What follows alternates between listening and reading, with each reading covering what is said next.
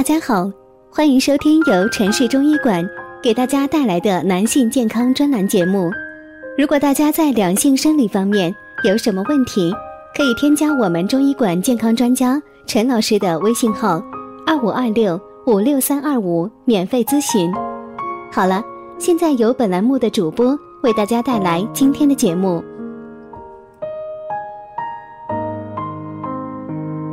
我们这一讲的题目是啊，治病还是致命呢？警惕保健品带来的药物性肾损伤。现在啊，越来越多的肾友开始对保健品有着严重的心理依赖，这种关爱自己的行为本身是值得被点赞的。但是呢，很多小伙伴买保健品的时候，往往失去了理智，遇上店铺打折。更是双份购入。当大家自以为吃了保健品之后，身体就会越来越健康的时候，殊不知不适合的保健品很有可能正在慢慢的让你的肾更受损伤，救命不成反要命。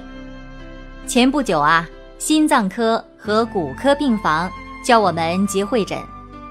原来呢是一个冠脉造影患者出现术后无尿。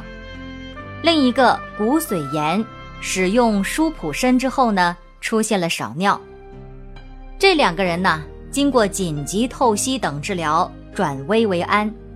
而我们肾脏科病房呢，收了一个常年吃保健品的患者，肾功能减退，已经达到了尿毒症期，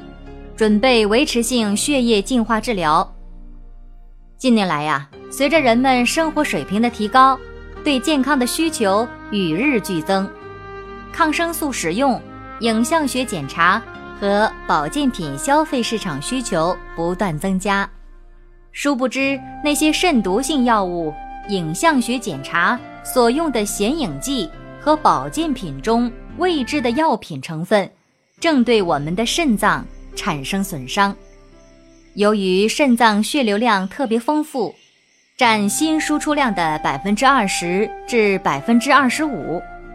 因而呢，大量的药物啊可进入到肾脏，而肾小管的代谢率高，在其分泌和重吸收过程当中，药物常常是集中于肾小管的表面或细胞内，非常容易发生药物中毒。慢性肾脏疾病和老年人的肾脏储备功能比较低。更是增加了对药物损害的易感性。药物性肾损害呀，就是指药物使用不当所导致的各种肾脏损害的一类疾病。那么哪些药物会产生肾毒性呢？你比如说，抗生素、非甾体类消炎药、造影剂、抗肿瘤药物、利尿剂，还有一类呀，就是大家容易忽视。而经常在使用的中药保健品，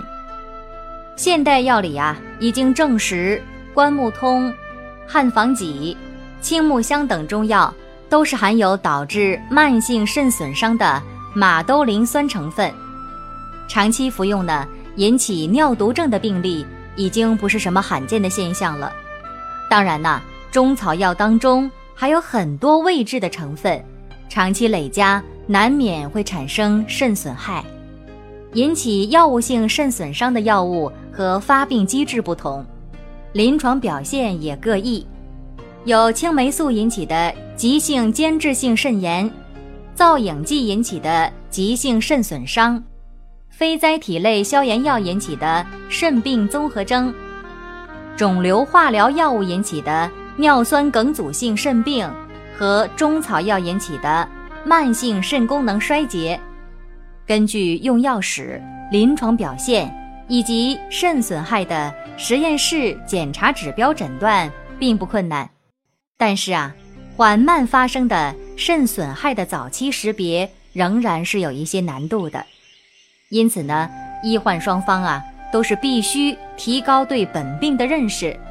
特别呢是现在新药和保健品品种繁多。临床医生啊，一定要在使用前对所用药物的成分、体内过程、药代动力学特点以及与其他药物合用、对肾损害发生的几率，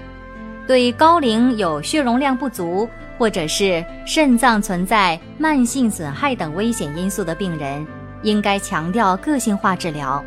减少药物性肾损害的发生。老年人呢，也不要盲目的去使用那些保健品。如果大家在两性生理方面有什么问题，可以添加我们中医馆健康专家陈老师的微信号：二五二六五六三二五，免费咨询。